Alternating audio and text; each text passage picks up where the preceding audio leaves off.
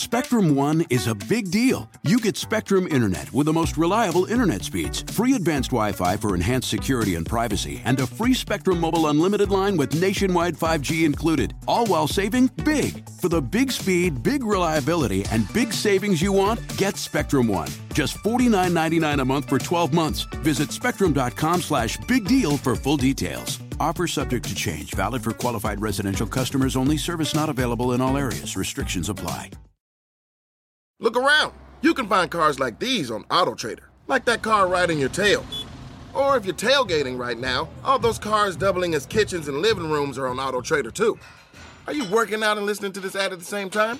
Well, multitasking pro, cars like the ones in the gym parking lot are for sale on AutoTrader. New cars, used cars, electric cars, maybe even flying cars. Okay, no flying cars, but as soon as they get invented, they'll be on AutoTrader.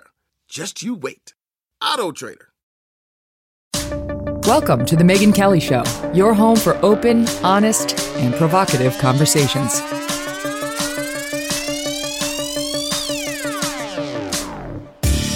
Hey everyone, I'm Megyn Kelly. Welcome to The Megyn Kelly Show. Lots to get to on this Monday morning as tensions ramp up at home and abroad.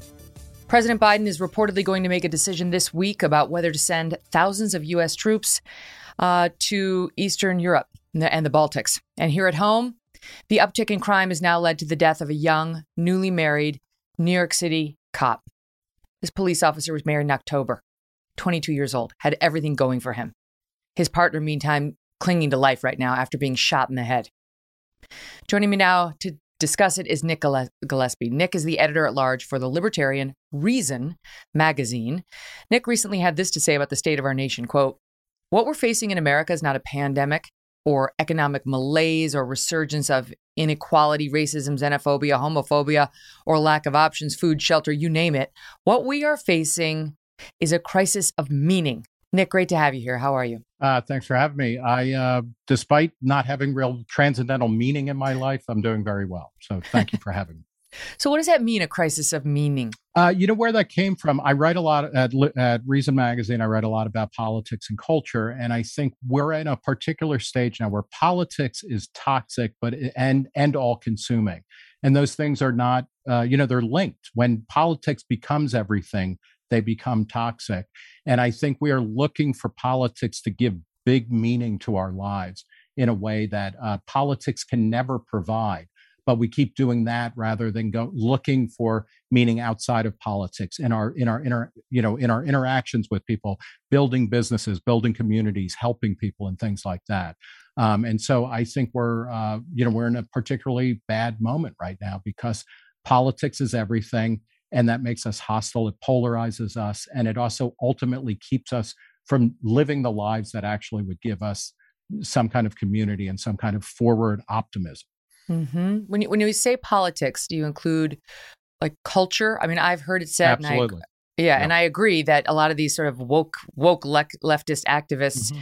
th- they think of themselves as the next Rosa Parks because they're trying to get right. women redefined as bodies with vaginas. Something I literally saw mm-hmm. this weekend uh, in a magazine. Okay, body like we're cadavers that just happen to have right. female lady parts, but they think that they're Rosa Parks or some sort of you know earth shifting activist because they're policing language in a way that a lot of us find offensive. Right. Well, and that when you you know when you can't escape from politics in any part of your life, uh, you know, uh, in uh, at a, at a certain point in the early '70s, German student feminists were famous for castigating men who who urinated standing up.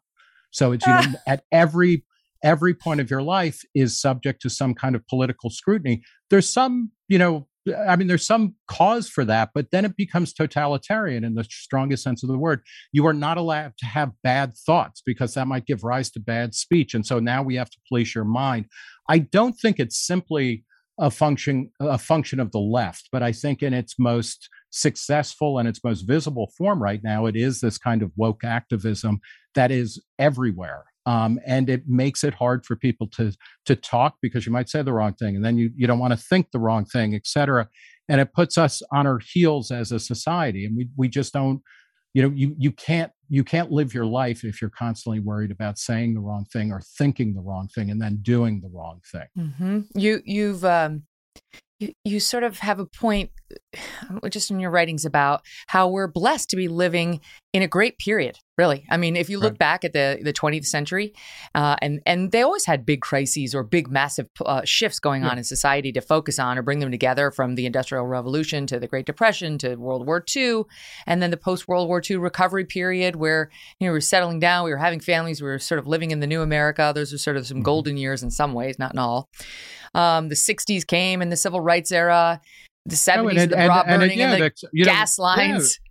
No, but it was great. I mean, also like you know, I and I realize you may, you may have a more jaded view of the '60s than I do, but you know, the '60s is when civil rights actually became a reality, or the civil rights uh, you know revolution was was fulfilled in in '64 and '65. Blacks became more part of the country. Women, you know, by the end of the decade, women and gay people were able to start living their lives more fully. I think, you know, it, it's, it, we've been expanding opportunity, we've been expanding wealth and resources, you know, throughout our lifetimes, and it's kind of great. And what I was arguing, that was a long Twitter thread that you know kind of went viral. Um, what I was saying in the piece you were quoting from in, at the beginning is we have you know we're very high up on Maslow's hierarchy of needs. We're at the tip of the pyramid, uh, really, and you know clothes, food, shelter, these things are basically covered for the vast majority of people in America and in North America and in, in Europe. And then we're left with you know the question of well what do you do with all of this freedom what do you do with all of this opportunity and i think we're shirking the responsibility of building something positive and we're trying to make everything into a political battle where some minority that gets enough votes and enough power can say to everybody else you have to live my way or get mm-hmm. out yep well, that's the problem. So, I mean, even, yeah. you know, getting into the more recent era after the Cold War, we wound up having 9 11 and that mm-hmm. that kept us together fighting the war on terror for a number of years and now it's like we we do live in a pretty good time where people are suddenly yeah. they've just decided to treat 2022 and the year before it as though it were still 1964 when it comes to right. civil rights when it comes to women's rights yeah. and those of us i didn't i wasn't alive in the 60s but I was pretty closely born to them and I understand mm-hmm. the progress that was being made back then. And I've lived the progress for 50 years, looking around saying, you're ignoring reality. You're creating problems because you appear to need drama. Right. I mean, this is, uh, you know, one of the problems I think with a lot of liberationist movements is that they get to a point where they can no longer accept progress. And so you do have a lot of people who are acting as if it's 19 uh, it's 1952 rather than 2022 mm-hmm. in terms of opportunities, in terms of the you know the the mass eradication of kind of structural racism in American society, where you know schools were segregated, uh, housing you know was completely segregated by law, not by custom, and things like that so much has improved. And it doesn't mean like, okay, we've had enough progress, we can stop talking about that. But if we are going to live in a world where we're acting, you know, we're describing Bull Connor's America in a world where people are, you know, so free and so liberated, um, it keeps us from actually taking advantage of the opportunities that are in front of us. and even something like the pandemic, you know, COVID COVID is real. It is awful. It has killed, you know, over 800,000 Americans, which is mind boggling. You know, in, in, in two years, it's killed more people, you know, than were, were basically killed in the Civil War, World War II, you know, from an American perspective. But what's also great about that is that we developed vaccines that are safe and effective and widely distributed almost immediately. We could have done it even faster if, you know, the CDC and the FDA were kind of put to the sideline or were not given a monopoly on how to do public health responses. But the fact is, you know, we're in an exceptional moment where there is a, a great amount of freedom, agency, autonomy, um, economic possibilities, and we are litigating the smallest, weirdest kind of um, mm-hmm. you know issues that we we should be moving past. Yeah, it's like a marriage that's too good, and one of the spouses just decides to yep. nitpick the other one over the small bullshit. Where it's like, you have a great relationship. What are you doing? Right? Like you're ruining it yeah. for but no. It's his sideburns. You know, he just won't do what I want him to do about the sideburns or something. yeah. So like you're focusing when you have everything in front of you, you're focusing on things. I am also worried that we, you know, the 21st century, and I, I was born in 1963, so I'm 58, and I can remember, you know, thinking about what's the 21st century going to be like, and I was excited that I was going to get to live in a new century and all of this kind of stuff. And the 21st century has been very disappointing to me in some ways. I mean, it's great. You know, people are wealthier, you know, things like the internet. Uh, you know, I mean, it's just, it's a fantastic technological world. But we are living in what the Italian philosopher Giorgio Agamben talks about, like a, a, a consistent series of what he calls states of exception in li- liberal democracies. He's picking up mm. on a Nazi philosopher who talked about how you know you can over, you can take over liberal democracies, constitutional democracies, uh, by kind of uh, ginning up a state of exception where you say, in order to protect the liberal order, a limited government, a lot of freedom, you know, free markets, things like that.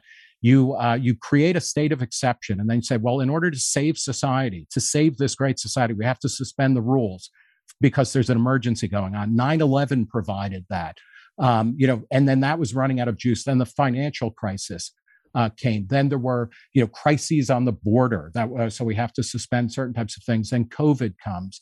And we, in the 21st century, we have been living in a, a consistent set of states of exception that say, you know what, you can't, you know, we need the government to be bigger. We need the government to be doing more, to be regulating more, to telling you more how to live.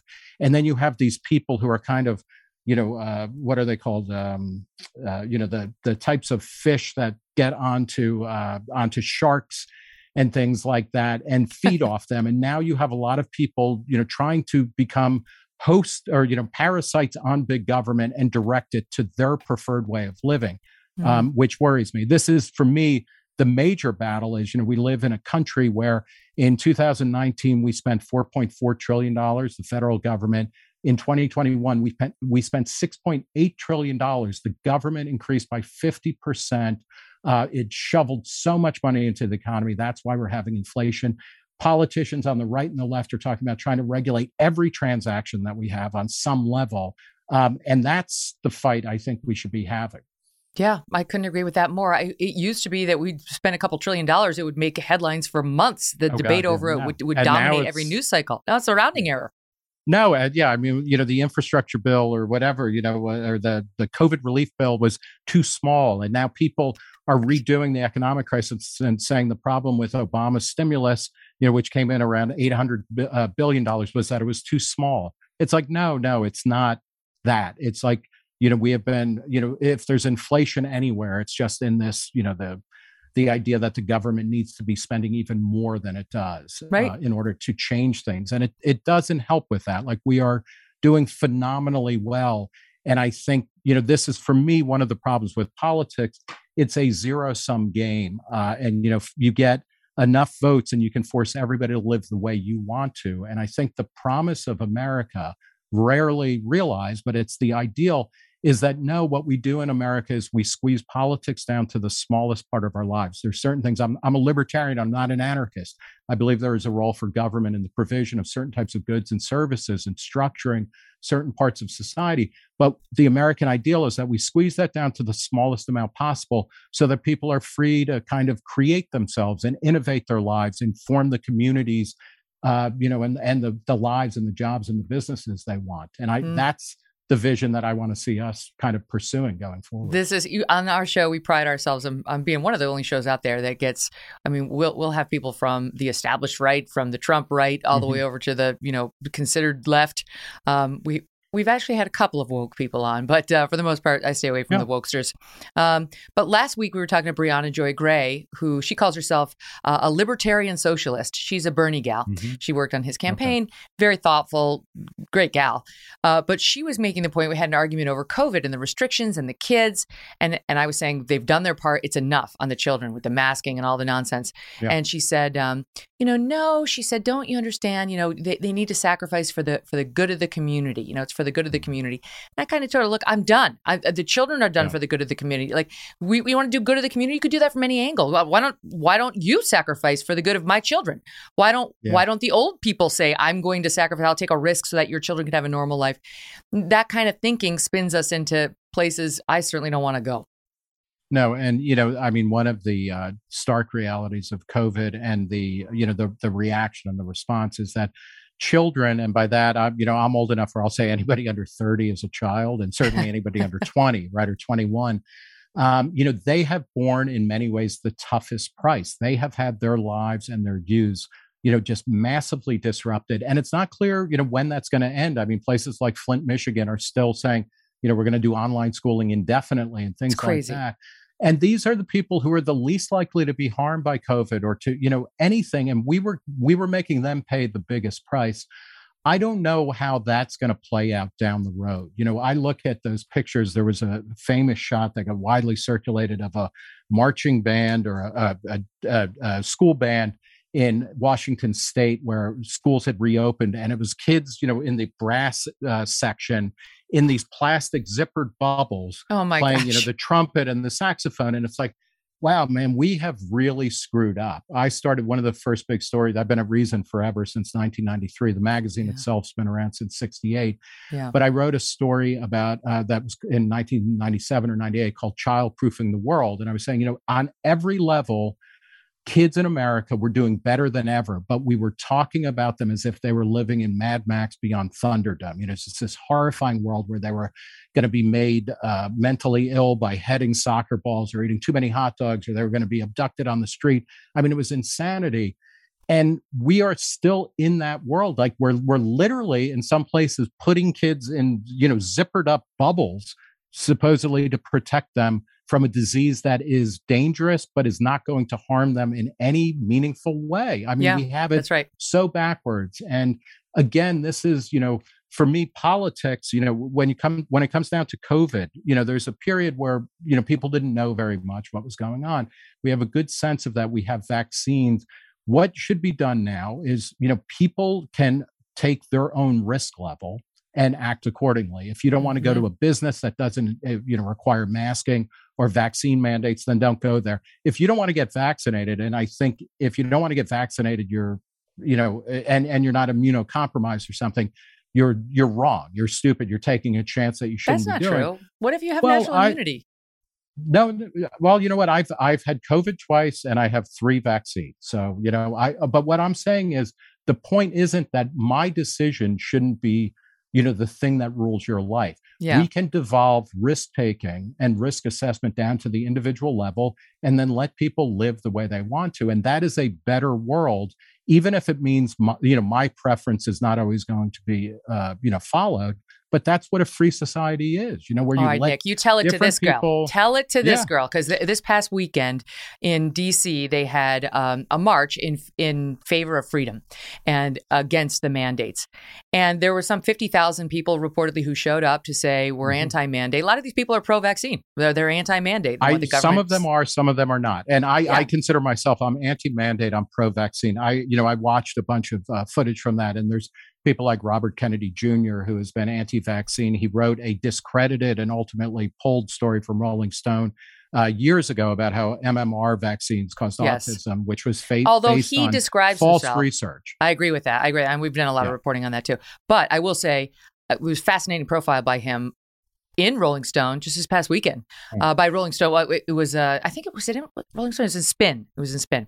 Anyway, um, he uh, in that he says he's not anti-vaccine, and I guess has yeah. moderated some of his MMR vaccine mm, views. Yeah, I, well, the problem case, is his I, original stance undermines his criticism of the current yeah. vaccines because we're all like, you hated even the good ones. You know, well, like this is a good also, one too, but like more controversial because yeah. it's more recent.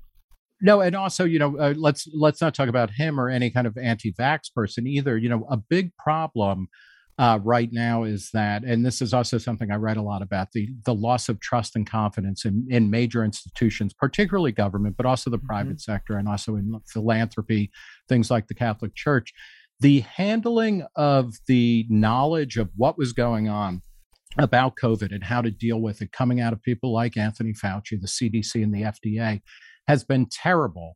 And they really have done such a disservice um, by not being square with people, not being honest with people, and you know, kind of pursuing a noble lie strategy where you know Fauci and other people would say, uh, you know, like masks are useless, don't wear masks, and then they you know admit later, oh well, we didn't want people to buy personal you know PPE because we might have needed it for other people. You know, we learn now that there was a stockpile of N95 masks that the government was holding on to until recently. And it's kind of like, wasn't this the emergency that you pull out all the stops, the CDC mm-hmm. and the FDA, especially when it came to kind of uh, really fast tracking vaccines? They put it vaccines into one process but they still took their time to kind of really hustle through all of the safety requirements and everything. Well, it's it's once, amazing to me. Once they um, got you know, there, it, they really hit their stride. Yeah. Wait, uh, let me finish yeah. the point I was trying to make about the the rally in Washington this weekend. So they show up there, and what do they what do they want? They're they're not saying no one should take the vaccine, whether you have RFK Jr. Right. there or not. That's not what the message was. The message was pro freedom and to get government off our backs and to get rid of these mandates. And they had firefighters who've been fired the heroes a, a, year ago now fired because they wouldn't take the vaccine and medical workers same deal um, and look at this lunatic from i i I guess I'm just assuming she's from the left. She's definitely a Trump hater. Um, listen to how she viewed the people there, firefighters, nurses, and so on, pushing that message. Watch.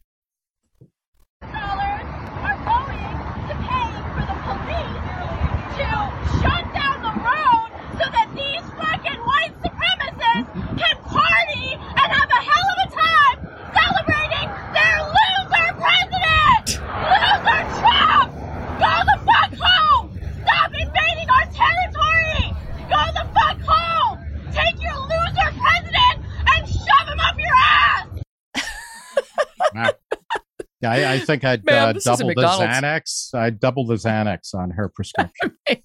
but this is what happens, right? This is. Yeah. I just had a great, great dinner uh, on Saturday night in New York with a bunch of new friends to me, and it was let's say eleven women who, uh, all of them except for me, um, were established liberals, like campaign for Joe Biden type liberals, a year, 14 months ago. All of them, and they've all been red pilled.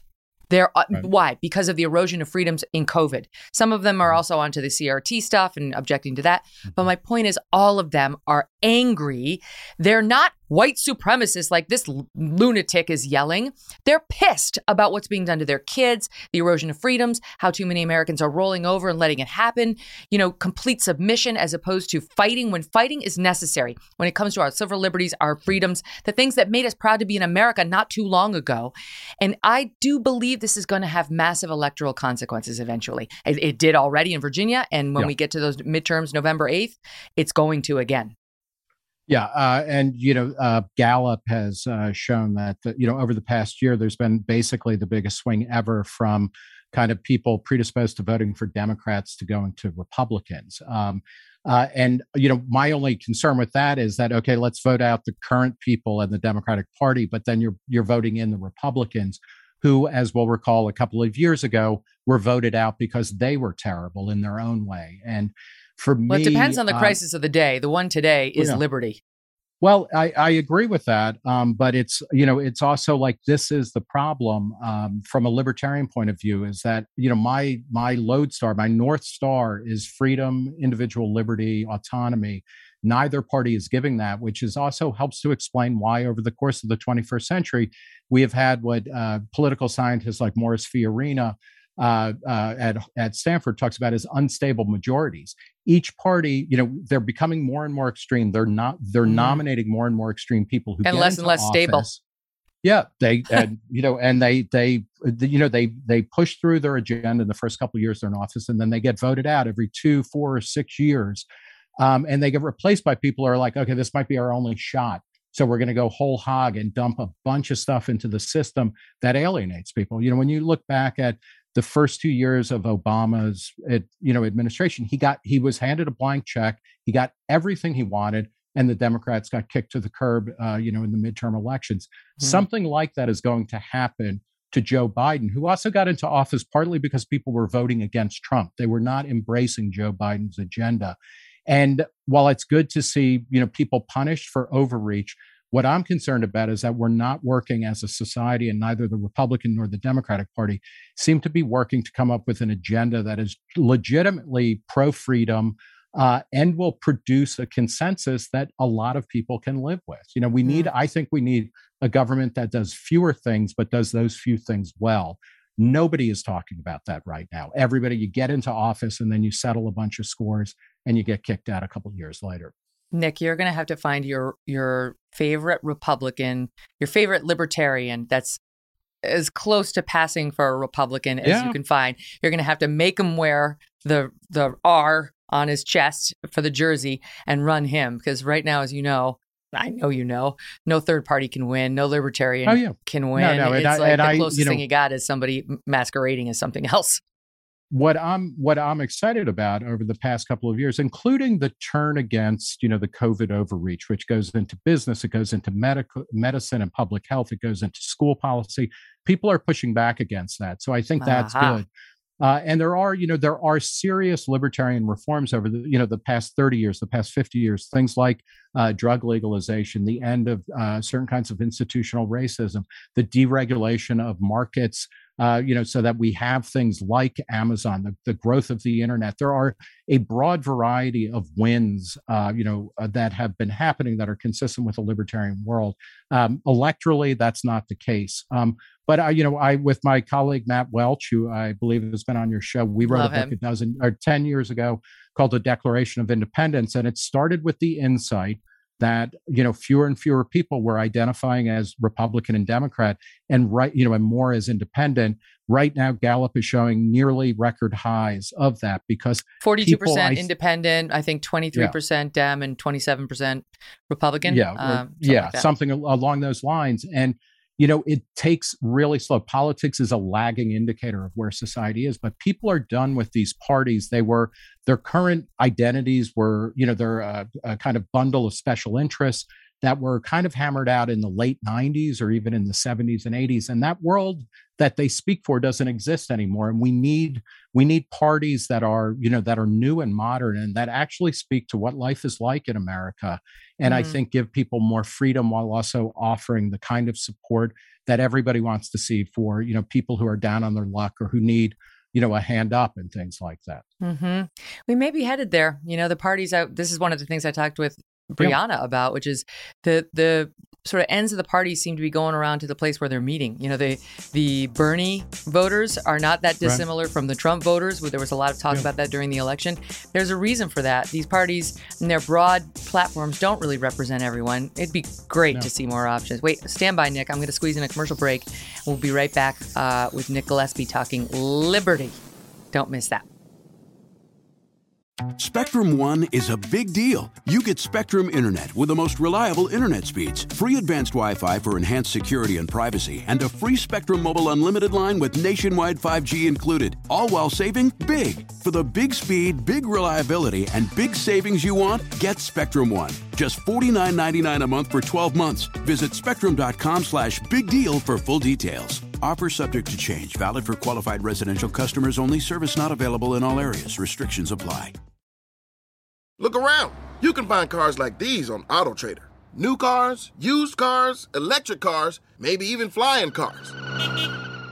Okay, no flying cars, but as soon as they get invented, they'll be on AutoTrader. Just you wait. AutoTrader.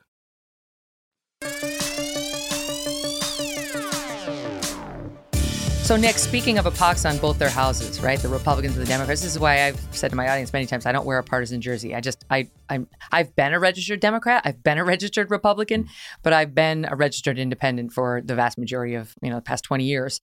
And uh, while it doesn't allow you to vote in some primaries in some states, I don't care. I just don't care. I just I refuse to put their jerseys on. There's just too many disgusting people in both parties I don't want to associate with. And ideas. I don't just like whatever. I'll make up my mind issue by issue. I'm not accepting platforms. I don't think it's honest. Um, no judgment against people who do. It's just for me, it's like I'm too all over the board in my politics to do that. Um, you wrote about how you hope you hope we see a repeat of Trump versus Biden uh, in 2024. Writing quote: "I hope they face off again because it will be the third time in a row where the parties are like, please kill us." Yep. It's either from a, your podcast or your, your your written pieces podcast. Okay, I love that. I think you're right. I understand that there's deep love, especially for Trump, but my God, we have to keep running the same near octogenarians over and over. This is the best we can do. Yeah, it, I mean, it is. You know, it's the personification of parties that are, you know, dead. Um, you know, and they, they're just paper mache at this point. They need to be pushed over and gotten rid of and built from the, the ground up. Um, you know, neither of these guys can deliver what America needs. Um, you know, they, I mean, they're just not with it. Um, and you know, Trump, Trump is losing support among Republicans. Um, according to uh, you know various kinds of internal polls, his support among likely Republican voters is at an all-time low, which makes sense. He's you know he's tried in two elections, he's never gotten more than 47% of the vote. He's not going to get more than 47% in 2024. Biden, you know, has the stink of one term all over him. That can always turn around, but Biden, you know, like Trump, they are always looking backwards to try and recapture you know that moment in time when they were young and they thought the country was great. And they're just not up to the task of governing in a world that is you know incredibly diversified incredibly decentralized where america's role is important in the world but we're nobody is going to be a global hegemon anymore where mm-hmm. people identify in different ways with overlapping identities um, you know these guys are just not going to cut it unfortunately i don't really see anybody in either party who uh, i think is going to deliver on a you know uh, on on the the vision of government that i think we're ready for and that mm. when you're in a, a, a networked age when you're in an international age when you're in a world where power is more decentralized than ever I don't see that. Yeah, I don't see people who are willing to go in that direction from either party either. You, so that's you went on trouble. to say the Democrats may have it rougher because they have to get rid of two people. Quote because there are two dead bodies in the White House. yep. I mean, that is for sure. Yeah. We we have our questions about Joe Biden. Kamala is alive and well, but not yeah. nearly prepared to hold the office. Never mind a vice president of president of the United States. Yeah. No, she uh, she doesn't seem uh, you know particularly with it, and it does seem like they're trying to keep her under wraps. Um, you know, and again, what I you know I I care less about uh, politicians' personalities and more about their programs. Her problem is, you know, uh, she's kind of a shapeshifter when she was Attorney mm-hmm. General uh, and uh, you know, and a major uh, uh, political figure in California. She was all about arresting, uh, you know, pot dealers and things like that. When she became vice president and was running for that, she would joke about her pot use and things like that. And what we need mm. is a leader in a country where you know something like seventy percent of people think pot should be legalized, and people are moving in the idea of allowing people intoxicants of their choice, and then you hold them responsible for the behavior that they commit on intoxicants you need somebody better than Kamala Harris. She, you know, doesn't seem to have the ability to kind of be true to anything, but she's an old school politician. She wants to control people's lives. And that ship has sailed. We now have so much, um, you know, we have so much wealth, we have so much freedom, we have so much technological innovation. Now more than ever, individual Americans can live their lives the way they want to. You know, we can eat what we want, we can grow what we want, we can, you know, marry who we want we need the government to kind of recede and just kind of help people who need help and kind of keep you know general order we don't need people micromanaging every aspect of our lives but i think both parties are kind of in, invested in that old 20th century model of governance mm. and not on the uh, minor drug use pop, uh, uh, prosecutions but in in many other ways, I'm more with the former Kamala Harris. I mean, right now with the mm-hmm. ra- the the crime wave sweeping the country, yeah. Just a side remarkable stat before I came on the air we used to cover you know the chicago crime waves all the time and of course it's been in the news this past year because mm. you see blm out there protesting you know the death of one black person in the street saying every life matters say his name say his name and they do nothing about what's happening in chicago. The vast majority of the victims there are black. The vast majority of the perpetrators in those murders are black as well and there's just not a peep. And in fact if even if as a as a black pundit if you try to draw attention to it they'll attack you as you know the sort of the Black Lives Matter you know activist crew. Um, it's so wrong. But the stat was that they they hit a 25 year high in the murder rate last year in Chicago. In Chicago, they reached 800 murders, and no, no one seems to be paying much attention. But we are seeing uh, the, a willingness to look the other way in Chicago's DA, Kim Foxx, a willingness to look the other way in LA, in San Francisco's DA, in RDA in New York City. And just this yeah. past weekend, four cops were shot, two are dead. A 22 year old cop shot dead, his partner clinging to life, another cop shot dead.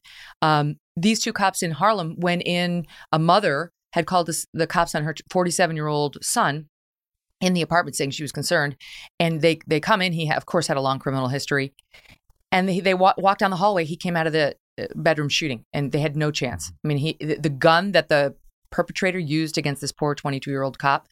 Um, there's no chance he had modified it in a way that is illegal to make it more like you know, closer to a machine gun, basically, just rapidly fire in a way a semi-automatic right. cannot. they the DA Alvin Bragg in New York City. We're showing a picture of it now. It has this attachment to it. The DA Alvin Bragg has just said just last week he's no longer going to be seeking the death penalty. And you shoot a cop in New York before, yes, before Alvin Bragg was there, you could face the death penalty. You you murder a child or torture a child under the age of like 14, I think it is. You could you could have faced the death. Now, no. So they're taking this. I think it's different than libertarianism, though. What they're doing. This is like yeah. we're just not going to prosecute crime anymore. That's not what libertarians oh, want. Yeah. No, no, and you know, I, I a couple things about this. One is, you know, I uh, I remember New York in the '70s and in the early '80s, and it was, you know, it was a rough place. The crime we're seeing here, in some ways, is increasing. Things like murder, other violent crime is going down. Certain types of property crime is down, um, and it's important. To carjackings are at an all-time high. Yeah, but we're, you know, it's it's also important to recognize that we are not back in, you know, the kind of Gotham City of you know John Lindsay or Abe Beame. Um, but I agree with you, and I, I, also believe in a lot of the criminal justice reform. I'm not a fan of cash bail. I think that's usually used in a punitive way um, that does not actually have positive outcomes and things like that. I do think we need police, and I think police need to be focused on actual you know violent crime and property crime that gets you know that destroys the ability of communities to live well. And there is a lot of abdication of that of that um, you know what's going on with that kind of stuff. And as as important when people start to sense that there is a crime increase and the powers that be in the media and especially in law enforcement and in city government you know keep saying no there's nothing to see here there's nothing to see here you know that freaks people out and you know civilization is more resilient than we often think it is but like you don't want to be adding you know you don't want to be lighting more and more kind of matches on tinder that can really destroy things. One of the things that I find disturbing um, is, you know, in New York City, I live in uh, NoHo. Uh, you know, the drugstores here and all through the city, you know, they were they're starting to put things like Atkins diet bars and um, uh, deodorant sticks behind lock yep. and key. Yeah. because of shoplifting. And it's Did you see the Rite like, Aid on 50th in Hell's Kitchen just shut permanently? Clo- uh, the Rite Aid, it's their it's, main grocery, their main pharmacy what is going on with that that's troubling and this is the type of thing where i think you know a lot of the policies that were credited to uh, rudy giuliani uh, and things like stop and frisk i think they were discriminatory and i don't think they yielded the, the right results. Having said that i think having police presence or people understanding that if you break a crime there will be you know consequences for it immediate intense near term consequences. This is how you stop crime and not many people are talking about how do you how do you bring that back so that you know most criminals are you know they follow incentives like other people and if you make it if you make it easier to get away with crime you're going to have more crime um, and we yeah. need to be having a frank discussion about that especially when you have a da announcing he's not going to come after you for certain things and you don't have to worry about it yeah. and like and lowering the penalties on something like killing a cop is not a good idea just right. to just to put some some names with the stats. Uh, Eight year old girl fatally struck by a bullet while walking with her mother in Chicago this past weekend. Third grade, eight year old girl, Melissa Ortega, struck in the head by one of several rounds fired by a male suspect toward a 26 year old known. Uh, by uh, known gang member. So one gang member uh, possibly shooting at another. And as we've seen so many times in Chicago, little girl, look at this little girl. She gets caught in the crossfire. Disgusting. The police officer um, in New York. Uh, I want to get his name for you. I, th- I just had it in front of me, but I want to make sure. Jason Rivera. Uh, Jason Rivera is the 22 year old who just got who just got married in October. His wife tweeting out uh, or putting up on social media. Now your soul will spend the rest of my days without me, throughout me, right beside me. Uh, I love you till the end of time. Wow. So you forget, you know, these are real people who are the victims of these policies and these criminals. And too many times in New York and LA and so on, we've seen it's homeless people who the city was like, let's get them out of the homeless facilities, like or the, the mental facilities. That's wrong to keep them locked up. And it's like, okay, well, they need a place to go. You have to make sure that they're just not set loose on the populace to unleash crime left and right. And that's what we're seeing in city after city. I think you know Chicago is a particular example of you can point to the crime, but you can also point to the education system. You can point to the the finances of the city, uh, the uh, you know care of roads and everything. Uh, Chicago is a failed city, um, yeah. and it's more you know, crime is one big element of that. And you can't rebuild a city if crime is growing and it's out of control. But, you know, it should be a model for people to look at and figure out how do you get around that because Chicago is collapsing as a city. Um, and that should be, you know, a subject of concern for everybody. Again, I'm a libertarian, not an anarchist. I think government should be doing certain things and it should be doing them well. And you have in a place like Chicago where it's not doing that. I lived uh, for a good chunk of the past 12 months. I was in LA, I was living in Venice, California. Uh, where there is a serious problem with homelessness and kind of uh, you know public drug addiction um, and mental illness, and the city is not really doing anything to address it, uh, which is really, really bad. I mean, that, yeah. you know, that drives out people. It makes it impossible to start or maintain businesses. It means people start thinking about, okay, I'm going to go someplace like in Texas or Florida. Um, you know, cities and governments need to take this stuff seriously. And they don't, partly because they're too busy doing everything else. Um, you know, and instead of things like maintaining basic order, you know, giving people access to decent schools, uh, you know, keeping the roads clear, you know, the garbage picked up. These are the things that government should be doing, and mm all too often they're, you know, they're fancifully trying to, uh, you know, structure everything in a utopian way, um, so that they, you know, they don't do the core functions of government. Okay, up next, I want to ask you whether we think um, th- that Joe Biden is about to involve the United States in another war, this one in Ukraine, because of a verbal gaffe he committed at last week's presser. Uh, as the White House announces they're considering between one and 5,000 American troops uh, over, not in Ukraine, but around it, and up to potentially 50,000 American troops heading that way in one of his considered plans. Nick is right back after this. And remember, folks, you can find The Megyn Kelly Show live on SiriusXM Triumph Channel 111 every weekday at noon East. And the full video show and clips when you subscribe to our YouTube channel, youtube.com slash Megyn Kelly. If you prefer an audio podcast, subscribe, download on Apple, Spotify, Pandora, Stitcher, or wherever you get your podcast for free. And there you will find our full archives with more than 240 shows. Spectrum One is a big deal. You get Spectrum Internet with the most reliable internet speeds, free advanced Wi Fi for enhanced security and privacy, and a free Spectrum Mobile Unlimited line with nationwide 5G included, all while saving big. For the big speed, big reliability, and big savings you want, get Spectrum One. Just $49.99 a month for 12 months. Visit spectrum.com slash big deal for full details. Offer subject to change, valid for qualified residential customers only. Service not available in all areas. Restrictions apply.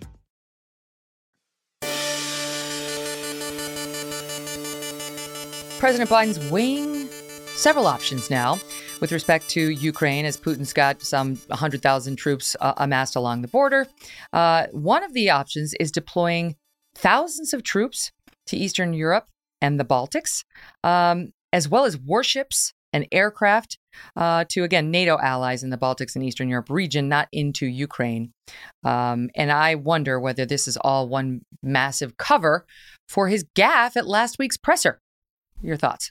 Uh, you know, it wouldn't be the first time that uh, we were improvised into major uh, conflicts. Uh, uh, by all accounts, Barack Obama uh, talked about a red line with Syria, which he improvised, and it ended up, you know, helping to yes. extend a disastrous foreign policy intervention in the Middle East.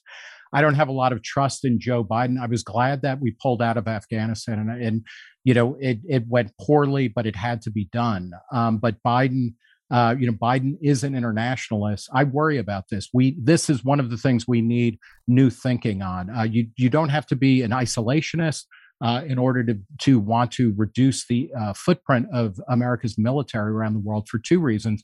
We can't afford it, and we tend not to do very well when we start getting involved in other That's people's true. battles. This, you know, NATO should have been completely rethought or gotten rid of at the end of the Cold War. It was it was fought to contain the Soviet Union, or was created to contain the Soviet Union, which doesn't exist anymore. NATO needs a major rethink.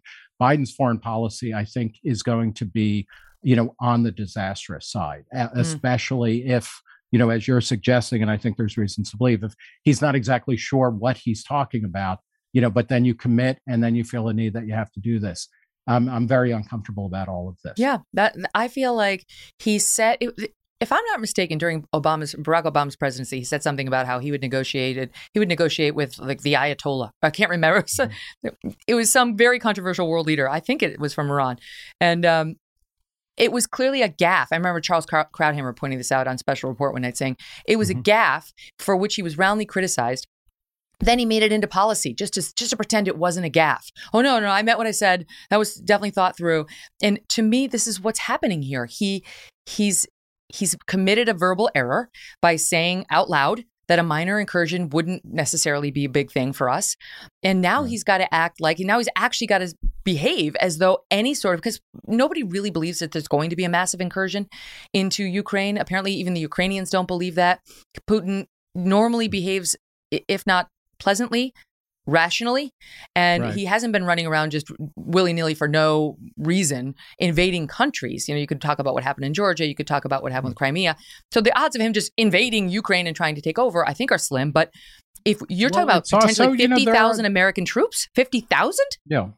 One of one of you know one of the great libertarian victories of the past 20 years and unfortunately it was paid for with the you know the bodies of countless you know people in the countries we invaded but also american forces is that America needs a better and different foreign policy. We are not good at occupying uh, countries for decades. We don't do that well. Um, no. And again, this is another type of conversation that should be having, but it's not going to be. It's not going to happen as long as the parties are run by these octogenarians who are stuck in a Cold War mentality. Who don't, you know, when you think about Donald Rumsfeld mm. was going to be the great transformational figure in American, you know, defense. What a disaster! Because that's a guy who was stuck in 1974. He was fighting battles from the Ford administration.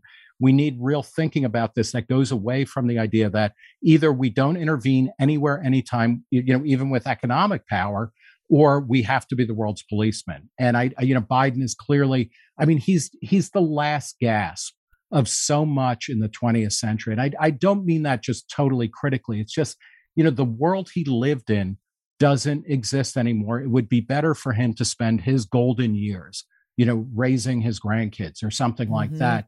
Uh, you know, than than commanding the American military into the you know deep into the 21st century. All right, let's leave it on a happy note. Got about a minute or two left.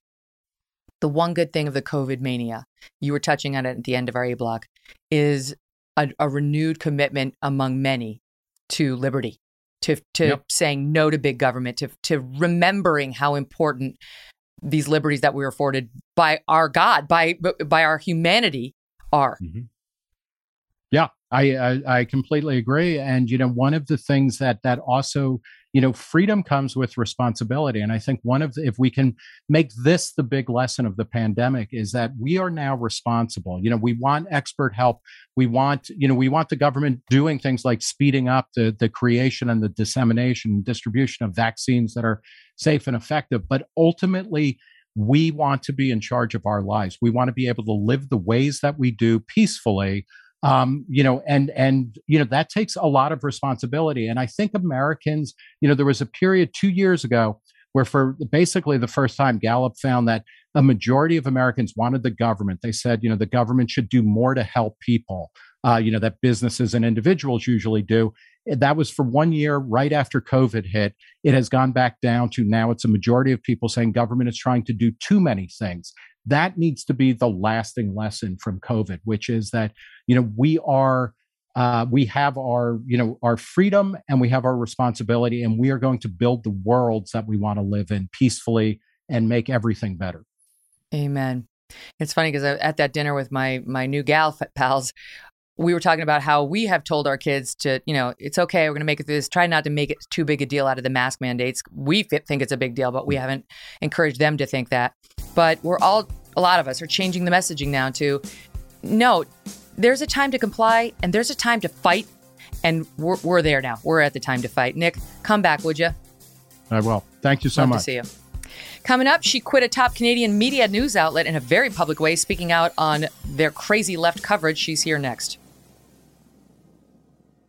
Spectrum One is a big deal. You get Spectrum Internet with the most reliable internet speeds, free advanced Wi Fi for enhanced security and privacy, and a free Spectrum Mobile Unlimited line with nationwide 5G included, all while saving big. For the big speed, big reliability, and big savings you want, get Spectrum One. Just $49.99 a month for 12 months. Visit spectrum.com slash big deal for full details. Offer subject to change, valid for qualified residential customers only, service not available in all areas. Restrictions apply. Sometimes it takes a different approach to help you unlock your true potential. With Capella University's game changing FlexPath learning format, you gain relevant skills you can apply to your career right away. Earn your degree from an accredited university and be confident in the quality of your education. Imagine your future differently at capella.edu. Capella University is accredited by the Higher Learning Commission. Learn more at capella.edu/slash accreditation. Over the past few years, we have witnessed a number of journalists who have decided to say goodbye to corporate overlords and go it alone. Sick and tired of the agendas and the lack of thoughtful discourse in the newsrooms all across America and the world for that matter. And my next guest is one of them. She recently quit her job in dramatic fashion, saying her former employer has gone far too woke at the expense of stories that matter to most people. Tara Henley is a former CBC producer and now Substack writer, and she joins me now. Tara, so Canadian Broadcast Company, you're you're Canadian, and you were at CBC for a number of years, which is it's publicly funded, right? I mean, for the most part, they're ta- they're funded with taxpayer dollars. It is funded by taxpayer dollars, indeed. Yeah. Okay, so you you kind of I mean, it reminded me of Bari Weiss, who who gave me her first podcast interview after she quit, mm. and basically, you know, she went out in a blaze of glory and um, just completely like she could have quietly left and started her Substack. Um, she wanted people to know what was happening at the New York Times. She didn't want to go quietly. She's not the quiet type. If you know Bari. it's awesome. Um, and nor, neither are you. So what what did it for you? Because you'd been there for a number of years. I had. And, you know, that letter actually had uh, a big impact on me. And so I think what it was for me, I had been there since 2013 with a, a, break to write my book. I had worked in both the Toronto newsroom and the Vancouver newsroom uh, on separate occasions twice. And I had worked in the producer pool, so working between a lot of different shows. So I was very familiar uh, with the network and got a really good gauge on what things were like. Now, the woke worldview had always been in the building, uh, but in recent years, that uh, view has become more pervasive and it has become more extreme, and it had become more and more difficult to get more diverse viewpoints on the air. And so, you know, like many things, it was it was sort of like a death by a thousand cuts. It was many, many things over the course of two years. I pushed back daily within, you know, meetings and within the organization. I did not feel like that was accomplishing much. And uh, I began to feel like the you know broadcaster was not necessarily serving the public interest and i was getting more and more feedback from the public that that was the case and so i felt compelled when i left to start this conversation to draw attention to what i had been seeing and experiencing and uh, i didn't think it was going to get talked about otherwise and so i felt compelled to say it publicly all right, now I confess that even though I've been in American television for some 20 years now, I have never watched one minute of Canadian Broadcasting Corporation television, like sitting in front of a TV. I'm sure I've seen clips. I don't know what it's like. I don't know whether I assume it's biased. I had an interview with a comedian who told me he was on fire in Canada, but they told him there's no way they could give him a show because he was a white guy. Um, Brian Long, yep. Yeah, exactly. I love him. He's brilliant. But I don't, I don't know. I like, I, if you told me you, you quit NPR, I'd be like, oh yeah, I get it. so how was it always significantly tilted to the left in its coverage? I, I, think what we have seen in sort of the, the last two years, uh, since the murder of George Floyd, which was horrific, there has been a uh, sort of significant move mm. to the left. Okay. And so you you have seen that with a number of top down policies that have happened from leadership, but you have also seen it sort of with the influence of Twitter on the newsroom, and uh, so there the internal sort of movement has been dramatically left, but it, it really has been within the last two years. I, I think that the last two years, it has really been quite a lot more difficult to get diverse viewpoints on the air. Diverse viewpoints and, meaning more right leaning to counterbalance whatever leftist narrative they're putting on. Yeah, and I don't even just mean politically. I mean, uh, sort of educational background. Uh, I mean, religious background. I do mean political background, but I also mean sort of within the big issues of our day. Even you know, within the race conversation, there's many, many viewpoints on that, and we were uh, sort of striking one note, in my opinion. And as I was doing a lot of research on my own and exploring independent media and exploring a lot of the different voices out there, I was really starting to see that the views um, were quite limited in terms of their scope. Mm. Mm-hmm. So now, what what's your political background? I mean, as a as a journalist, you know, sometimes you don't wear it on your sleeve, but were yes. did you come to this uh, with any political stripes? Yes, I am far left, uh, and I think that is what made this experience uh, so surprising to me. Is that I am far left, and I do agree with a lot of the aims of the far left, and have supported a lot of leftist policies and principles. Uh, but I, I, also am someone who reads a lot and listens a lot and interviews a lot, and I feel like it's really, really important to read and listen and interview across the political spectrum. I have also learned a lot from conservative thinkers in the last two years as well. And so mm-hmm. I feel very open to different viewpoints. And I feel like it's very important to represent different viewpoints, particularly in this moment of political polarization that we're in right now. That I think mm-hmm. it's really important to be looking across the aisle and to be trying to understand things from different perspectives you know, you're just, I said at the top of the hour, uh, last hour, I had a dinner this past weekend with uh, several, almost a dozen new friends to me, one, one of whom was my core friend. And um, they were all all leftists, not not leftists, but liberal, liberal, all of them in New York City, all voted for Joe Biden. Um, some campaign for Joe Biden.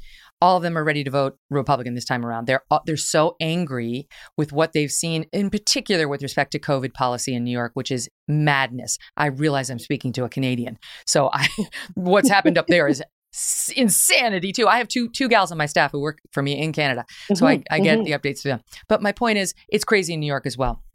Um, so they've been sort of red pilled through the whole process in the same way you have, but would say, okay, I guess I'm more Republican now, but I did nothing. I, I changed no views. Like the, the party left me. And that's what you seem to be saying about your old employer.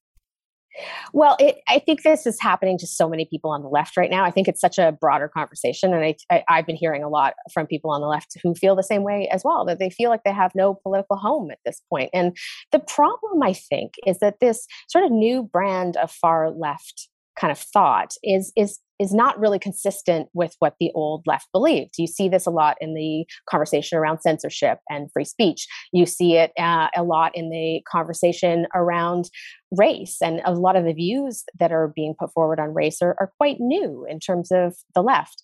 And so I think that what's happening right now is that this sort of far left kind of woke collection of views is is quite out of step with most of the public. And I, it's difficult to unpack because it presents itself um, as incontro- incontrovertible truth for one mm. and also with basic decency and how do you untangle that from you know the greater aims in society i mean i think most people would agree we are all for racial justice we are all for trans rights we are all for women's rights i mean there these are big broad ideas but the way that the left is approaching them right now uh, come with a lot of liberalism, with a lot of censorship, and with a lot of intolerance to how we get there, the views on how we achieve these goals. And I, those things are up for debate. They should be up for debate, particularly in newsrooms, particularly in newsrooms. Yeah. Oh, I mean, ah, there was a there was an open apology by one news station overseas. I'm trying to remember where it was. They openly apologized uh, to their viewers for not being more skeptical of the information they were being given by their government leaders on COVID, that they had just been taking the information and reporting it without skepticism. And it it wasn't true. They had been inflating the case numbers, the death numbers. They had been doing the old died with COVID as opposed to of COVID. And so it is it's been a massive problem in media with journalists not being skeptical skeptical enough, lionizing leaders like in this country, Anthony Fauci, Fauci, who's not been elected to do anything. He's just been appointed, mm. but now is our king. And, and and maddening, but the press has a duty to be more skeptical. The press has a duty to be basically assholes in dealing with government officials. That's what we get paid to do. We're we're not there to kiss their ass. We're there to make life uncomfortable for them. Absolutely. I'm so glad that you raised that point, Megyn, because I believe that was a Danish newspaper. And it was story, Danish, yes. Yeah, that story really struck me because this was one of the things that I was arguing for a lot in our story meetings is, you know, since when do we as journalists take government's word on something? Since when do we just go, oh, okay, that's fact? Um, and you could go right down the line with that. You could you know talk about that with pharmaceutical companies. You could talk about that with um, experts. You know you could talk about that with the debates that are going on in science right now. Science there's never been a consensus in science before. It's unnatural to have some sort of presentation of consensus. Science has always had a ton of arguments, and the fact that we're we haven't been seeing those or airing those publicly in the last two years is really a problem. But as you say, uh, you know, journalism is an adversarial role, and I think I think this is part of um, what's getting lost is that we are meant to be hypercritical. We are meant to be adversarial. We are meant to be aggressive. We are meant to question everything all the time. It is not a natural state for journalism to to not do that. And i think part of what's happened um, you know just is people are burnt out. People are exhausted. People are tired. People have been afraid. Uh, people have been isolated particularly here in you know toronto where we had really really long lockdowns. Um, so i think that's playing a role in it. But i also think that the twitter culture is playing a massive role as well because mm. people have been so isolated and online all the time that the influence of Twitter is now outsized. Twitter definitely promotes specific narratives about all of the stories that we're covering every day. And I, stifles I stifles of- other entirely different ones. Like you can't even get it on the air. Never mind have a debate. Well, and I think these things are happen in subtle ways sometimes. I think that you know you have really high interest level for some stories in a story meeting, whereas you have very low interest level for others. You, you know, you've been in many story meetings. You know, there's some stories are a much harder sell than others. You know, there's especially if you have less kind of viewpoints in a story meeting, it's it's you know more difficult to get more nuance. I also think, and this is something that I I've talked about somewhat, is that the labor practices are really playing into this as well. So you have media now using precarious labor. My employer, my former employer, did that. It was, uh, you know, I don't know the exact number at this particular day and time, but I, it was usually around a quarter of the workforce was precarious. Meaning, what does that mean? are you talking about? Well, I don't, I don't know what you mean by precarious workforce. Yeah, so uh, at, the CBC, a good portion of the workforce is not a permanent employee. So they would either be on contract or they would be uh, working day to day. And the number is usually around a quarter. I don't know what the number is today exactly, but it's it's a large portion of the workforce. And so, particularly the people that are working day to day without contracts, they would be sitting in story meetings auditioning for their job day after mm, day after day and that does not lend itself to you know the sort of attitude you and i were spoke, speaking about a few moments ago about that adversarial fighting for stories you know arguing looking for new perspectives challenging. You can't do that if you don't have permanent employment Mm, that's interesting. Yeah, you your typical journalist, you know, of yesteryear was like the grizzled guy who had a bottle of bourbon in the bottom of his desk, who was subversive and he was smoking a cigarette and he would challenge anybody. And he hated he hated his colleagues and he hated the government, but he loved his pen and his audience, you know? And now a lot of that has changed for the better. It's fine. The bourbon is fine. The cigarette doesn't bother me. Man, woman, that's good too. But Mm. this bootlicking situation into which we've grown is dangerous. It's dangerous mm-hmm. for the way society works, for people's lives, leading to that apology um, in that Danish newspaper. But I also think part of it is I don't know how it is in Canada, but our media is controlled by big pharma. I mean, big pharma's got drug ads everywhere, and they're reticent to cross them. I mean, I I know that I've I have lived that in my past life. It's one of the reasons why I own my own company now. Um, but they control a lot here, and most of these TV channels and a lot of print outlets don't want to cross them. Mm, mm-hmm. I don't have any experience with that. I, I, don't. I don't see that influence the CBC of big pharma, and you know, again, CBC is a public broadcaster, so publicly funded. So I don't have any experience with that. But I do think right now in the public, you know, public opinion, there has been very little criticism and debate about big pharma during this last period of time, and I think that's really unhealthy. Um, I also think that you know with, with the way that science has been covered in the last couple of years it's almost as if there is the goal of just like explaining the science to people as opposed to looking at science as an endeavor like any other endeavor where yeah, they say science people, is a verb it's not a noun and some people in science are going to be in conflict of interest. Some people in science are going to be corrupt. Some people are going to be making human errors. Some people are going to be exhausted and burnt out. I mean, this is an endeavor like any other endeavor and should be criticized and scrutinized in that way. So, was there anything in particular? I'm just wondering, like, if you if you ask me for particular instances of woke bias at NBC, I could give them to you. Conservative bias at Fox News, I could give those to you as well. What was there anything in particular that comes to mind, like that you saw, or, or straw that broke the camel's back? Well, there was many things. I mean, I, I, think that the fact that the housing crisis affects so many people and so many people I know personally, and I felt it was undercovered, that was certainly an issue. I also felt that the opioid crisis uh, did not get the attention that it deserved. That was a difficult sell in the newsroom. People felt that was quite a depressing story. So those were were some of the broader stories. I also felt, you know, billionaire wealth didn't get any coverage at all. In the pandemic, we've seen Canadian billionaires increase their wealth by about 68 percent it's a big story that has a lot of ramifications. It wasn't getting covered. So those are some of the things that I felt weren't getting covered. The other things were um, school closures. Until very recently, we just weren't hearing debate about that, and that is something that I uh, think is just a massive change in society and needs to be, you know, robustly debated and discussed and defended if that's what we're going to do. Uh, personally, I don't think that school closures are a good public policy at all. I also felt that with the lockdowns, that there just wasn't uh, enough debate about that, and we weren't hearing any views that were critical of the government lockdown. Are, are the schools still closed?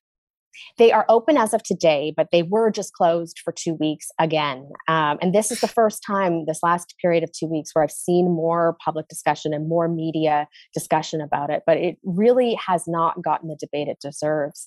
Um, and then the vaccine mandates were, were another one that I, you know, I felt. Uh, personally like it was uh, not a logical sort of public policy and the reporting I was doing did not line up with uh, sort of the public conversation on it. And so, look at this. They're sabotaging the- you to this moment. They just turned off your lights. They're listening. see that. Tara, they're they're still there on your shoulder trying to sabotage. This is so Megyn, in Toronto right now, we are in a form of lockdown. So I'm speaking to you from the common room in my condo building, so that my little puppy does not make noise. Oh, thank you. Trust me, been Anyways, there. I get it. I, I can relate. Well, those are a lot of examples. I, I, another example that was a personal example for me uh, because I cared quite deeply about it was the was the Dave Chappelle Netflix controversy. You know, I started my career in hip hop. I spent the first six years reporting in hip hop, and um, Dave Chappelle very much comes from that world. And I felt, you know, here's a uh, huge global comedian who has so many fans, millions of people watch that special. He's very beloved in the public and very beloved in the comedy world. And I just didn't see that perspective represented. Um, the coverage was very one sided. And that one in particular stood out to me. So I think the thing that tipped me over the edge were the vaccine mandates and the, and the Dave Chappelle coverage. Mm-hmm. Um, the CBC did give us a statement. I'm sure you've you've mm-hmm. read something similar. They respectfully disagree with your perspective. They say a few minutes on Google will surface countless recent CBC news stories on the very subjects that Tara claims we're ignoring, from the housing crisis and affordability to the epidemic of drug overdoses. They say they were nominated for Canada's highest journalism honor. Okay.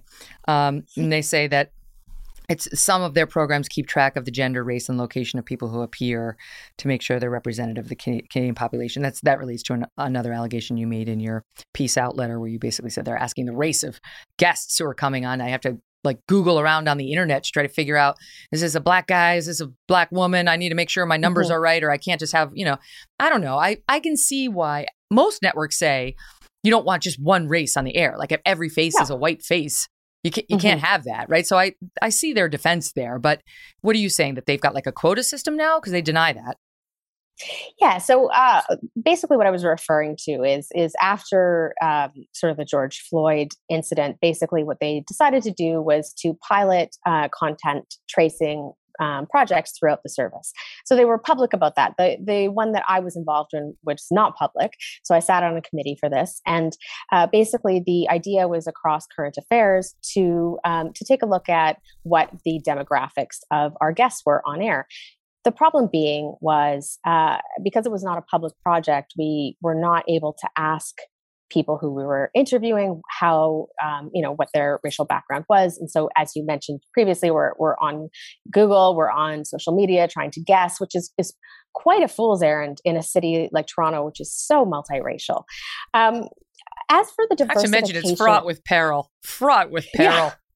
It's, it's a it's a it's a very strange way to to approach it. Now, in terms of the broader question of diversifying our newsrooms, I do support that. I think that's very very important. What I was objecting to was the sort of obsession with racial diversity and the lack of um, focus on other kind of aspects of diversity. So, a narrow in kind of definition of what diversity is, and the implication being that if you have a different skin color, that you automatically have a different perspective.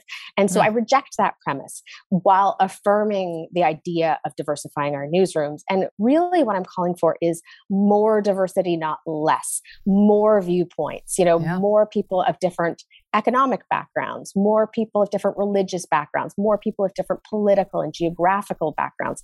I want more fulsome diversity. That's what I was mm-hmm. arguing for. So, has there been any fallout to you personally from this, from leaving and, you know, saying why? I mean, have any of your lefty friends left you? I, I have not lost any friends over this. No, um, I have had, a, you know, of course, when you're at, in the eye of a, a, media storm like this, it is a very surreal experience. I think one of the things that has really stood out to me is just the volume of mail that I'm getting, Megyn. Like, it's just, I've never experienced anything like this before. I'm hearing from people all across the country who uh, are very concerned about the direction that our media is going, who don't feel served by the media, who don't feel like the media speaks to them and the issues that they care about. I've also heard from journalists all across the country, some of which in my old, you know, uh, newsroom and in colleagues across the country uh, who are happy that I've raised this issue, who are happy that I have um, started this conversation. Mm-hmm. So it's mm-hmm. it's been about ninety five percent positive. It's it's been a really ex- kind of incredible thing to live through to get that level of communication with so many people all at once. And then, of course, uh, there has been some difficulties on Twitter, of, of course, as you would expect. Of course, that's not the right forum. But you know, it's to me, it reminds me of um, I mentioned this. Dan Wootton came on last week to talk about Prince Andrew and his new legal troubles. But mm. he works for GB News, Great Britain News, GB News, mm-hmm. over in, in the UK, and they're they're not Fox News, but they're a more fair and balanced alternative to the BBC. And I go on with Dan w- once a week because I support their mission. I they too are trying to reach the forgotten masses of the UK whose viewpoints don't seem to matter right to the to the people who are mm. in charge and controlling the programming who get glossed over like they're nothing right? Like they're quote deplorables to borrow a term. So i it's an important mission and if these big companies were smart right like the bbcs of the world and uh, the canadian broadcasting corporations of the world they too would just listen right and expand. Don't get defensive. Listen readjust. Try to make more room in your programming. Okay you can cite some examples. I get it. How about more how about more? Can't you do better? Right? Like fold those people in, you'll do even better. All right, I'm going to pause it there because mm-hmm. I really want to get into one of the biggest stories that you've been pursuing or sort of narratives that you've been pursuing over the past few years, which is what the hell happens when you're 39, you're single, you're childless, and you realize you've been sold a bill of goods about having it all. Uh, stand by. Spectrum One is a big deal. You get Spectrum Internet with the most reliable internet speeds, free advanced Wi Fi for enhanced security and privacy, and a free Spectrum Mobile Unlimited line with nationwide 5G included, all while saving big. For the big speed, big reliability, and big savings you want, get Spectrum One. Just $49.99 a month for 12 months. Visit spectrum.com slash big deal for full details. Offer subject to change, valid for qualified residential customers only, service not available in all areas. Restrictions apply. So, Tara, you wrote a book last, well, just about last year, March of 2020, called Lean Out. And this is uh, this is from the publisher. In 2016, journalist Tara Henley was at the top of her game working in Canadian media. She had traveled the world, interviewing authors and community leaders, politicians, and Hollywood celebrities. But when she started getting chest pains at her desk in the newsroom, none of that seemed to matter. It was not, thank goodness, a heart problem.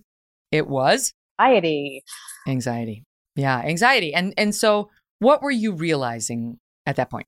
Oh my goodness, Megyn. So I the day that I sort of had to take a step back from the newsroom. This is, uh, I guess, five years ago, uh, quite quite a while back now. Um, maybe even a little longer. I was in the newsroom and I was uh, on a call. I was interviewing a executive coach who was walking clients through burnout. That was my assignment for the, the day burnout and work related stress. And he was telling me how many of his clients were experiencing such extreme stress that their bodies were physically breaking down.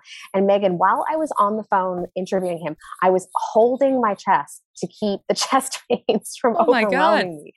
I know, like just one of those crazy moments.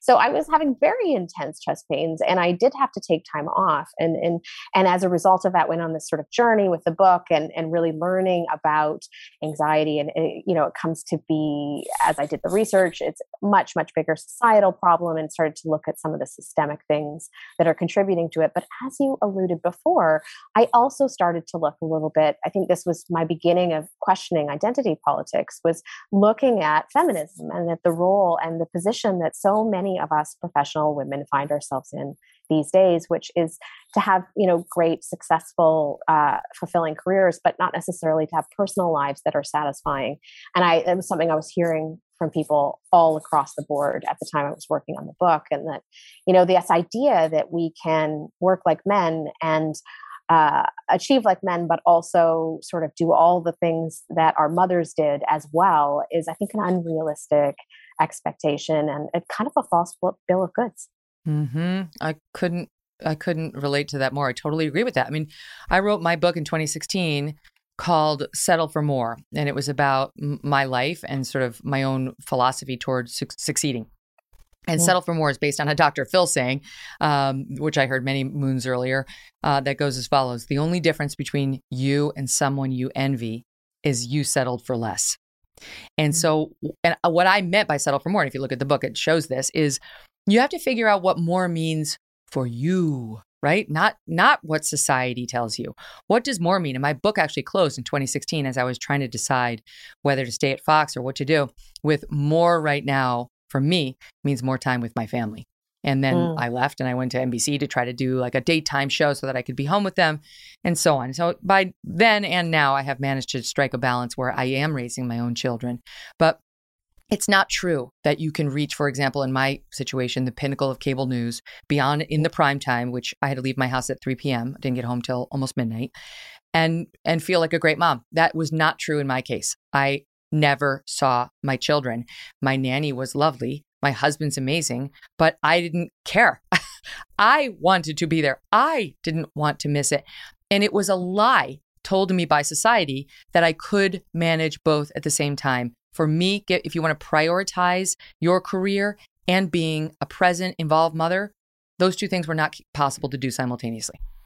Mm-hmm. I think that's so interesting. And I, I think the idea goes back to the the, the feminist movement and, and what they kind of prioritized and what they chose to emphasize was women's ability to compete in the labor market. But that is just one uh, part of us as women, and that is only one way of achieving equality. And you know, one of the things that bothered me so much around the conversation around this, the the Sheryl kind of Sandberg conversation around this, that it was our job to sort of be leaders and be more ambitious and take a seat at the table and you know that was it was ignoring uh, another form of leadership in that uh, women are often the glue that holds society together. And there are all kinds of things we do uh, to be leaders in our communities and our families. And the, those that form of leadership whether it is taking care of people who are sick or taking care of children or you know taking care of community members and bringing people together that is another form of leadership and a, a, really important one particularly in this crazy moment in history that we're in right now mm.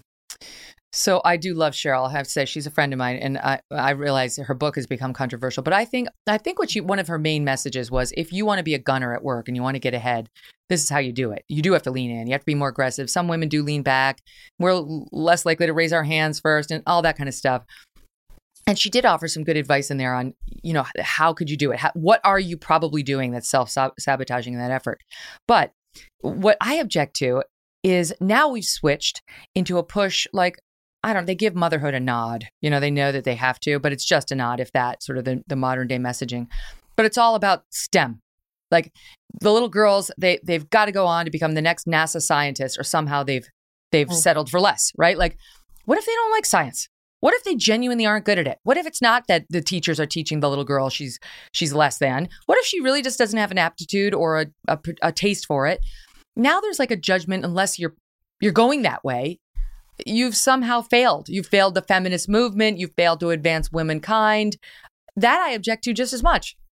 Mm-hmm. I know, and it, it, it's it's a it's sort of a perplexing thing because I I do think that we what we really want is equality and we want the ability to sort of pursue lives of meaning and, and purpose uh, on our own terms. But the idea that that is going to look one way for all women is is a fallacy. And i think that there are many many ways of having a meaningful life. And one of the things that i really came to in my book is just how important social connection is and how important family in particular is. And that's something that is really getting lost in the present moment. And it's really uh, you know during the pandemic it's it's been so exacerbated that when we do not have really close fulfilling rich social connections we we really fall apart as people and as a mm. society. And i think it's important to get back to that. So you wrote um this is this is again back uh i'm i'm not exactly oh this is part of your documentary i think because you did a radio documentary on this issue.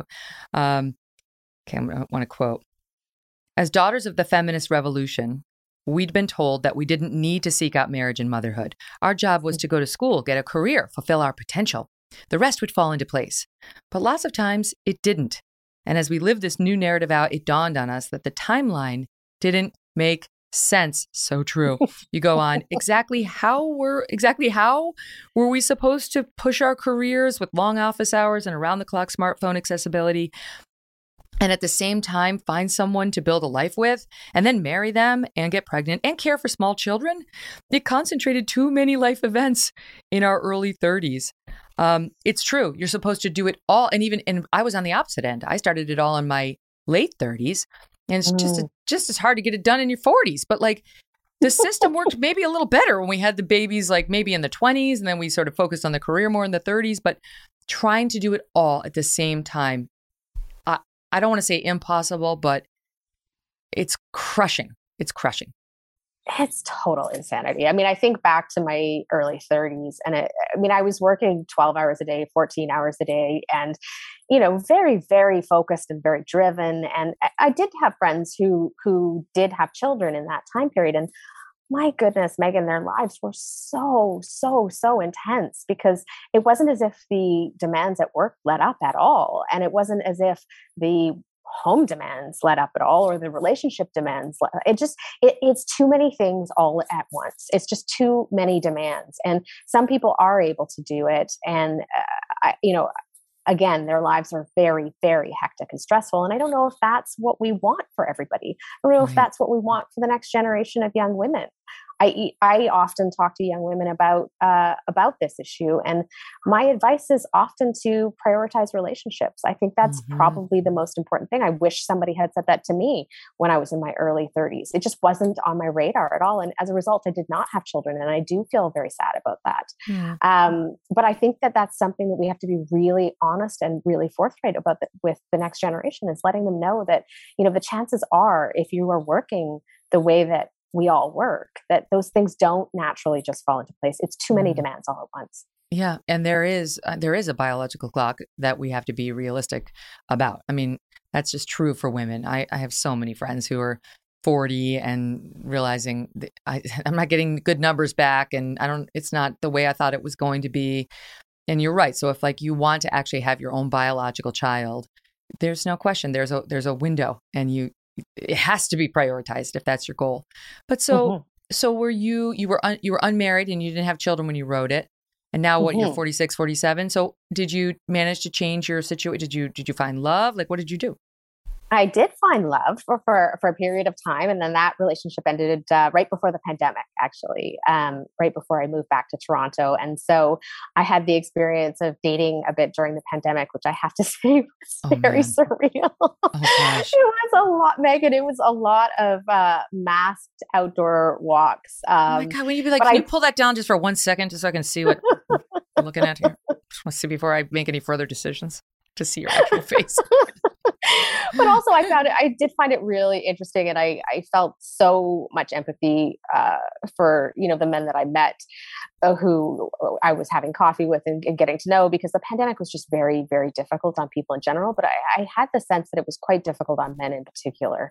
Uh, mm. Women are just so much more socialized. And I just really noticed that, um, you know, the men that I was uh, meeting and listening to it we're, we're, just feeling quite isolated socially and that the pandemic was, was really taking a toll. Well that, complica- that complicates it too. It's like you don't want them to choose you out of desperation. Like i need i need company for the love of god. No no this is that's not going to be the basis of a good. I just found it an interesting journalistic exercise at the end. I mean, it was just really interesting to hear how many people were sort of dealing with with the stresses all around yeah. us and how they were um, how they were dealing with it. Mm-hmm. So, do you think? If I mean, I realize you, you you're not an expert, but do you think we're we're headed for a 1950s style revolution where women in much larger numbers say it wasn't such a bad situation for more and more women at then back then it wasn't exactly always a choice but for more and more women to choose staying at home and building their life around the family. And it doesn't mean you're like getting slippers on your husband every morning and evening though it could if that's your thing. Um, it's like i choose to make the home my priority and and get a lot of fulfillment out of that and that's a recognized acceptable so- social choice. I wonder if we're going to see more and more women go that way you know, I don't know what we're what we're going to see going forward, but I do have a real sense. I mean, I think that we're witnessing a real crisis in society right now, and that's really what I have been responding to for the last couple of years. Is I the political polarization, the fragmentation, the the the real sense that we're we're losing liberalism, that we're we're losing some really fundamental aspects of our society. My basic contention, I think that this kind of fragmentation comes back to the break between men and women that we have seen in the last couple of decades. And so I don't know where that goes from here. I know that most people I talk to are, are very unhappy with the state of affairs uh, that they, you know, either they're single and finding that quite difficult, or they're married and stretched so thin with family responsibilities and work. But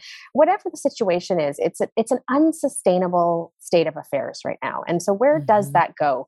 I mean, does that mean we're going to see sort of a backlash against the sort of careerist um, thrust in our society, and, and not or, just from women, but from men yeah, too? I mean, Exactly. I, I, hear that from a lot of my male friends that they're they're just not up for the level of intensity that so many of our jobs require now, and that we're losing really really important things as a society. We're losing community. We're losing family. We're losing love. We're losing children. We're losing big big things here.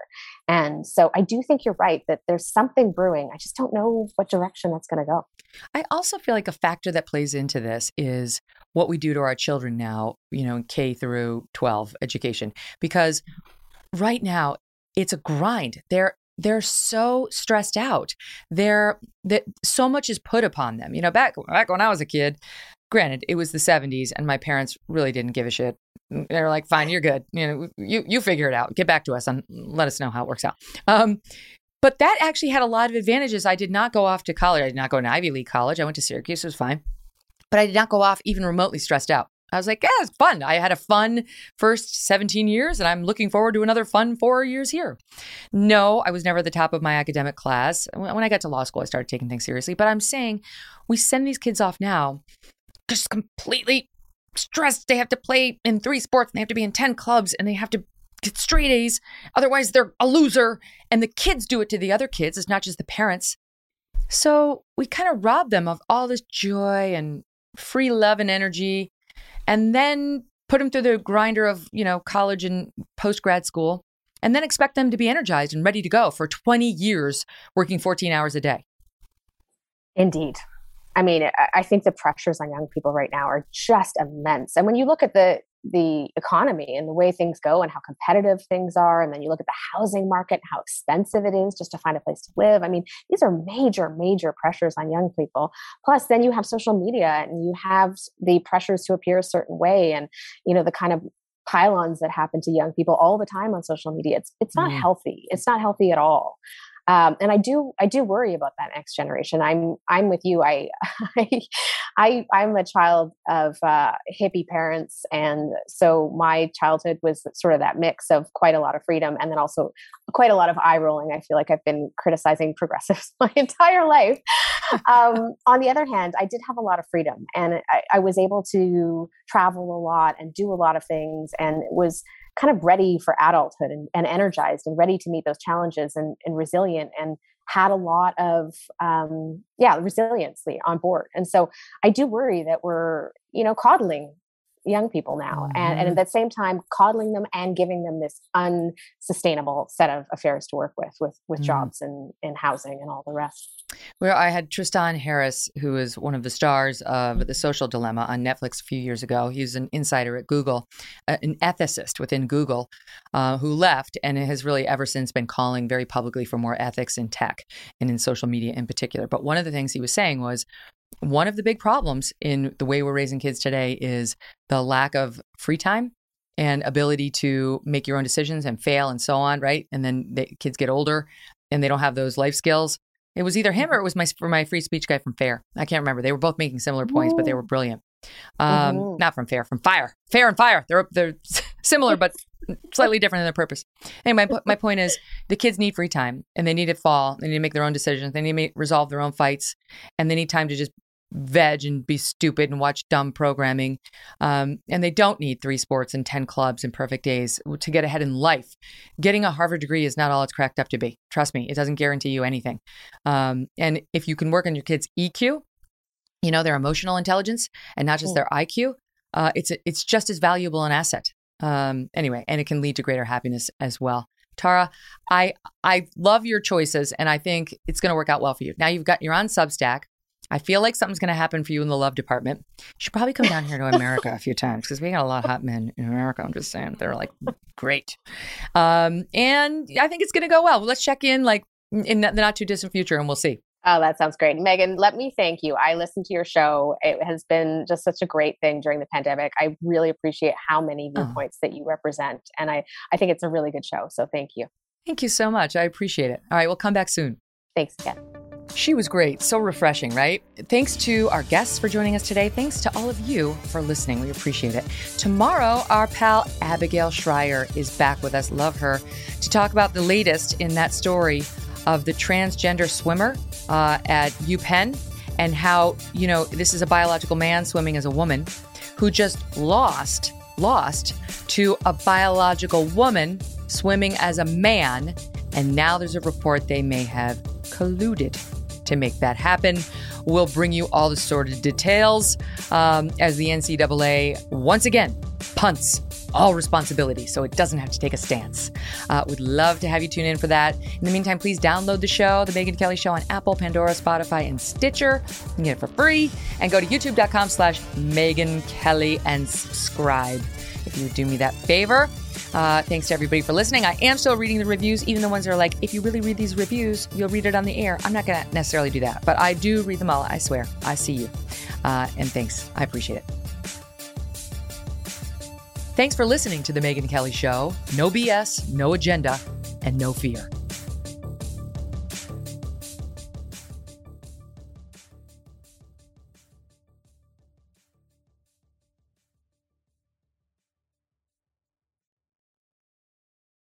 Spectrum One is a big deal. You get Spectrum Internet with the most reliable internet speeds, free advanced Wi Fi for enhanced security and privacy, and a free Spectrum Mobile Unlimited line with nationwide 5G included, all while saving big. For the big speed, big reliability, and big savings you want, get Spectrum One. Just $49.99 a month for 12 months. Visit spectrum.com slash big deal for full details. Offer subject to change, valid for qualified residential customers only, service not available in all areas. Restrictions apply.